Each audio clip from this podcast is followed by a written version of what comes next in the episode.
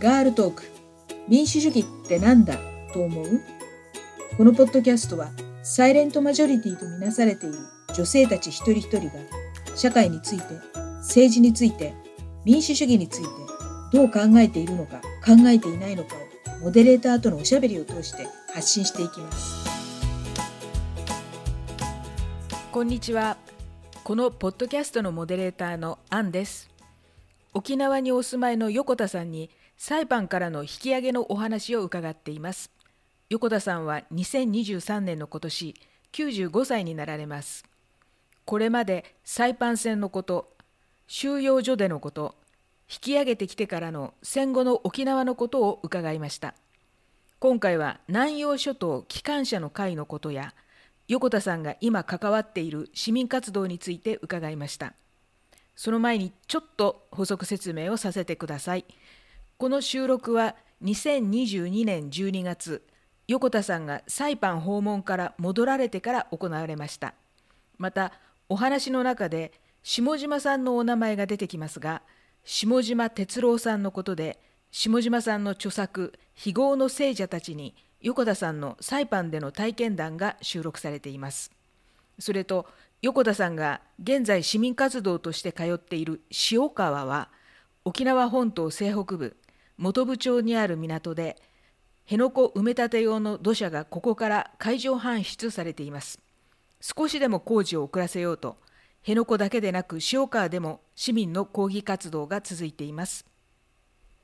ありがとうございます、えーと、そしたらじゃあ次は南洋諸島機関車の会のことについて伺いたいんですけれど、えーと、サイパンから沖縄に引き上げてきた人たちって大体何人ぐらいいたんですかね？その第13時まであったんですよねあの引き上げ船が。3万ぐらいでしょ？サイパンからの引き上げ者は。そんなにいたんだ。いやあれはねなんていうの今南洋軍と機関車会の事務局に聞いたらはっきりしますけど。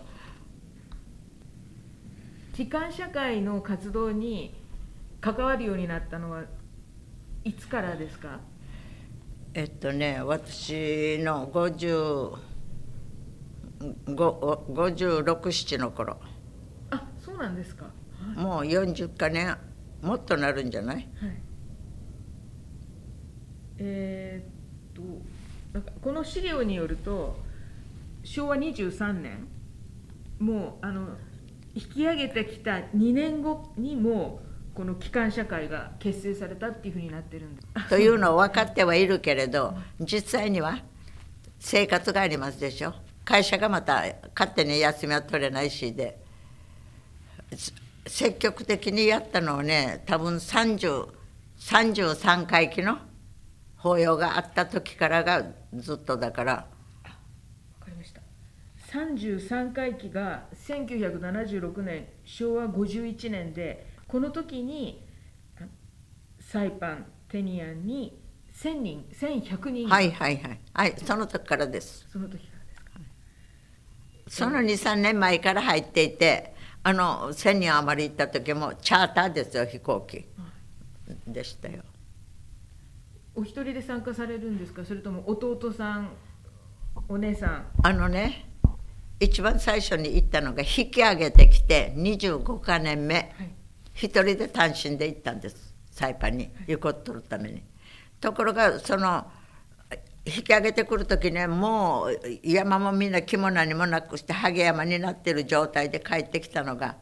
25か年経ったらもう山はもう分からないわけですよ。木が茂ってね。そう。そんなこんなで帰ってきてもうどうしようもないしここっちはこっちで生活戦っているのでそれでこの33回忌の時行くよって言った時にその時も大西のゴルフ場に私勤めていたの。休ませてくださいって言ったらうちのまた社長も4期先輩であるからダメって言えばコースを閉めて行きなさいって言うわけよね私の あのゴルフ場。嫌がらせでしょ。もうこうこういうふうに言われたらあの休むわけね行かないしって弟を行きなさいって行かしてね。33回に弟を行かして、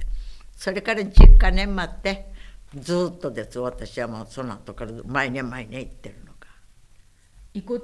は回収できましたか？できないんです。だからいまだにその遺骨の回収ができないから行ってその33回忌終えて後に行った時にあそこでもうみんな行く人は自分はああでもないこうでもないでこなこなして私もずっとそれ目的はそれだから私はもう何もないとにかく遺骨を取らないとってやったのが金城さんってこの人も亡くなりましたけれど行ったらあちこちでぶつかるわけですよ山の中行ったらね。そしたら「あいなんで横田さん」って言うからね私も多分ここら辺だと思うけどはっきり分からなくてよ金城さんって言ったらこれ一体はね遺骨は厚生省からの遺骨収集団が来てこれ辺のものみんな取ってあるからもうここ諦めた方がいいよ。入れないんですよもうジャングルで。それでサイパンあんまり深入りするなって言われていたんで危ないって言って。それで言われたんでそしてその遺骨はどうしたのって言ったら半分は今の慰霊のと半分は千鳥が淵あそこに行ってるって言うから。あそうねって。それで行きましたわし千鳥が淵も。千鳥が淵はねこういうふうになってるんです。こういうふうにこうなっててね。フィリピンとか南方とか沖縄とかってもう囲われてるこのこれ。ほいでそこで聞くのはな矛盾だけど100円から入れて拝むようになってる。そこにも行ったけれど私昔から霊感が強い強いって言われてるのそのせいかもわからんがあっちの鳥をくぐって入るとからもう頭がガンガンして痛くてそれでうちの兄貴は兄貴も父もここに来てないなと思って。そしたら私の三女がまたそんななの。彼女が行こうって言ったここにも千鳥が淵も大神に行ったんだが通りから入る時にまたこの子が「お母さんっておじさんはここにいないよ帰ろうよって言うからねせっかくそこまで来ているのにまずは拝んでいこうって。ねあのおじさんもおじいちゃんもいなくても他の人たちがいるさってサイパンで亡くなった人たちのために拝んでいこうって言ってねで聞くので出たらスーッと頭も元に戻って今日のフラフラマオチ半分は何だろうと思って今無理して高校しながらも。あのやってるのもさ何かかなと思ってはいて今年も行かれましたはい。12月の1日から、はい。はい、2022年12月の1日から、はい、何日間行かれたんですか？4泊5日かな月曜日に帰って5日に帰ってきてるから。あそうなんですね。向こうでどんなことされたんですか？いやいやだから今度個人だからもう今今までそのコロナの前までこれを持って行って私は一応自分一人先の拝むんです。みんなより先に。だからそこであのそのコロナの前にもまた来年も来るからねって決してお父さん兄さんのことを忘れてはいないと遺骨を取るにも取れないから成仏願いのために私は足腰の立つ間は来るから私にだけ健康にして私を守ってくださいっていつも祈るのがこれ。で3か年前もまた来るからねってやってきたのがいけなくなってるじゃないですか年が年だからもうひょっとしたら今度で最後かもわからんと思って今度も。これをもうこれ以上は来れないかもわからんので一緒に帰って今度は今後6月の23日のあっちでのこれもやるし今あそこもお盆もあれもやろうっていうふうになってるんです。前は23日だけのあれだけど今度それをやろうっていうふうになってるのでもう。平和記念公園の慰霊の塔のところでですか？いやいや私たちは式な式な霊園に何式な霊園のはい、はい、そこでだからそれでそれを今度は行ってそれの拝みを入れてきたわけです。もう、ね、こんなに長い間お父さん兄さんのおかげであの来れたしこれからは年が年でもあるしもう毎年のように来たい気持ちは捨ててはいないけれどあのいつまでもあの自分の体あの今のようにできないと思うので今後は好きな霊園でちゃんとここに来る以上のあの紅葉をするから今度私と一緒に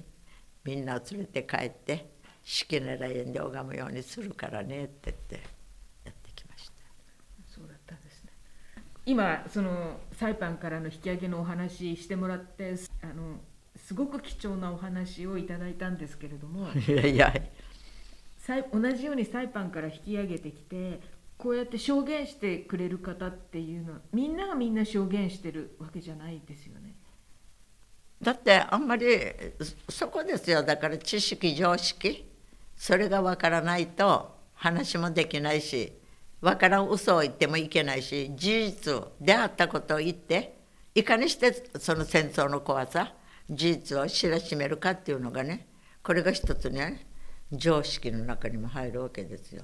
だから私の同級生で一人東京にいる絶対あの人は語らんって言うわけ言ったってみんな本気にしてくれないからって言うけれど語ることによってね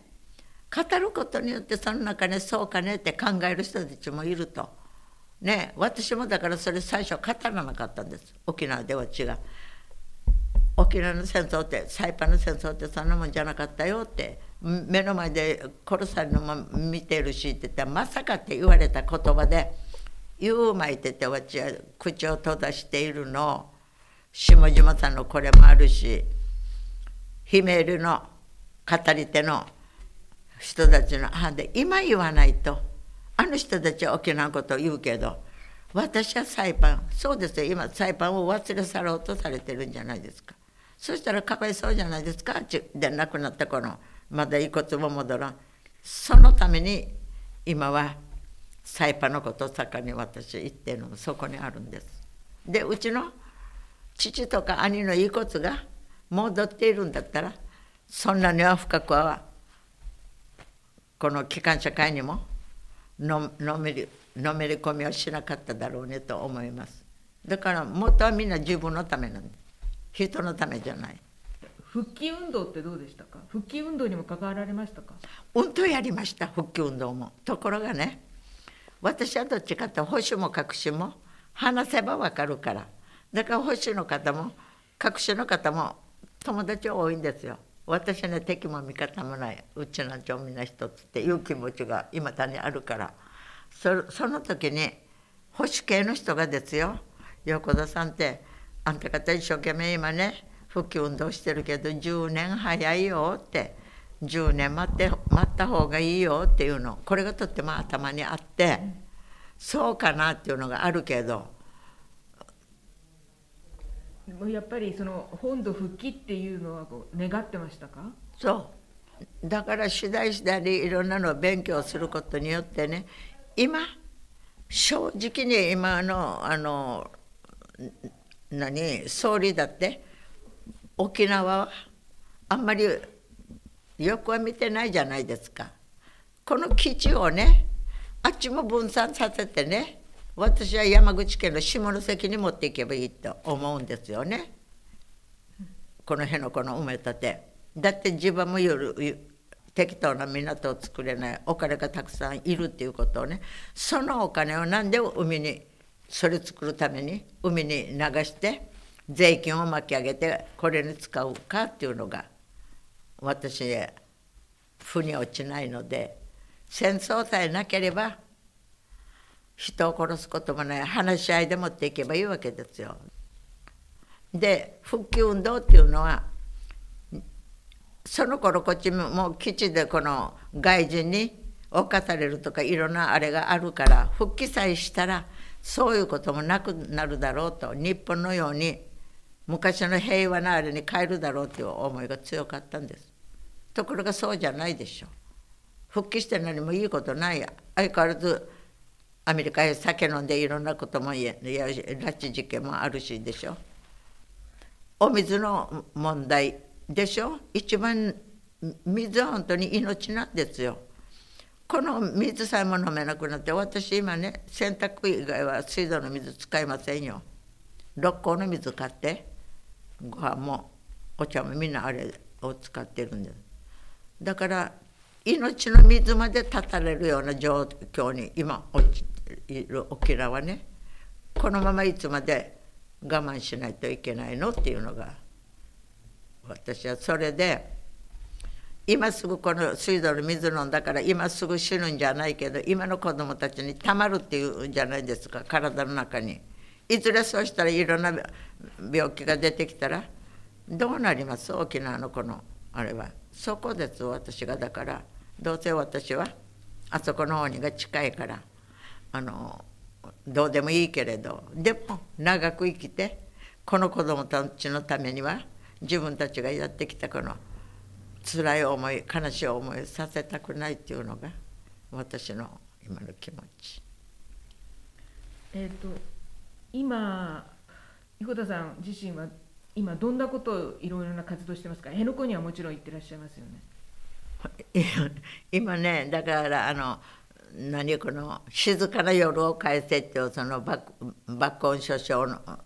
が一つね、はい、それから「ぬちる宝」でしょ。5つだけどどれどれかね考えると。もちろん機関社会のあれもありますしまた余儀の炊き出しもありますし。そのくらいじゃないかな。よくわかりませんよ。辺野古は毎週1回は行ってますか？あのだから爆音首相の車、うん、なかなか出さないの。第1土曜日月の初めの第1土曜日は皆さん行くからそれをずっと行っていてその間に名護とあそこに行く車があってあのあ東村？はい。高江ですか？高江じゃなくて名護のねあのそう琉球セメントあ,、はいはい、あっちの桟橋と、はい、またあの塩川は。い。あ塩川はい。あそこに行ってます。あそうなんですね。精力的に活動してますね。はい。精力的に活動してますね。はいはい。だって今できるのそれしかないじゃない？私ができるの何がありますか？だから私はみんなに言うの。老骨に夢中ってっていうの。動けば動くだけ体も軽くなるけどお家にいるとだらっとしてしまってね。あこれ歩くのに難儀なの一時は歩き出すだからその難儀な時にもうやるなって止めたらおしまいだと思う。それを歩いたらまたスーッとなりますの。だから今日も朝からとてもブラブラするけれど約束はしてしまった以上はあなたとのこれをなんとかつないでいこうっていうあれでね。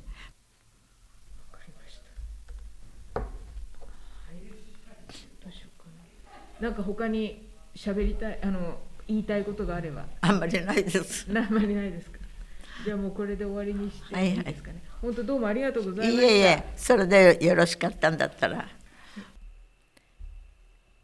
横田さんの裁判からの引き上げについてのお話は今回が最終回です。このポッドキャストでは体験していない戦争の記憶を継承するシリーズをお届けしていますが